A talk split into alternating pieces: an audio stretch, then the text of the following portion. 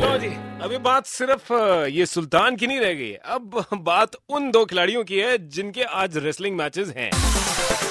विनेश फोगाट ये 48 kilogram women's free style में ये कम्पीट करेंगी और साक्षी मलिक इनकी जो फाइट होगी छह बजकर अड़तीस मिनट पर हम्म, लेकिन अभी हम आपको लेके चलते हैं जी रोहतक क्योंकि रोहतक में मुबारकबाद देनी है पहले क्योंकि इतनी मेहनत से वहाँ तक पहुँची है साक्षी मलिक। सुदेश मलिक जी हमारे साथ लाइन पर है। मुबारकबाद जी।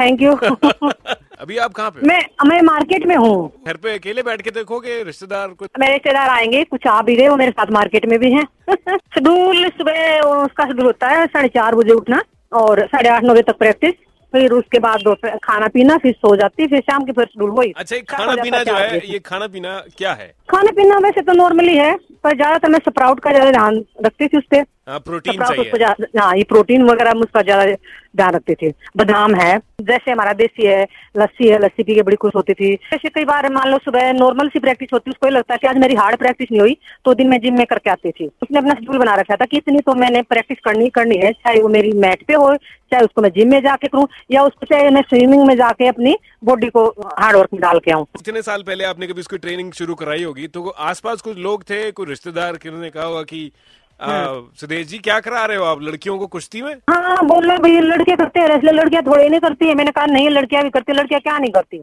इंजीनियर है डॉक्टर है यूएसए तक पहुँची हुई हमारी और हमारी देव कल्पना चावला कहाँ तक पहुँची हुई थी हम्म? बिल्कुल जी। जो कोई भी नहीं जा सका तक हम्म। तो अगर आ गए मेडल आप रोहतक का घेवर खिलाएँगे हमें? मेडल के लिए दुआ कर रही है पूरी इंडिया और मेडल आएगा और हंड्रेड परसेंट आएगा। पच्चीस तीस किलो तो मंगवाना पड़ेगा कम से कम। पच्चीस तीस से काम नहीं चलेगा सर। क्या बात है। चलिए, बहुत सारा हम भी मंगाएँगे, पूरे दिल्ली शहर को क्या पूरे भारत में बांटेंगे मेडल आए तो।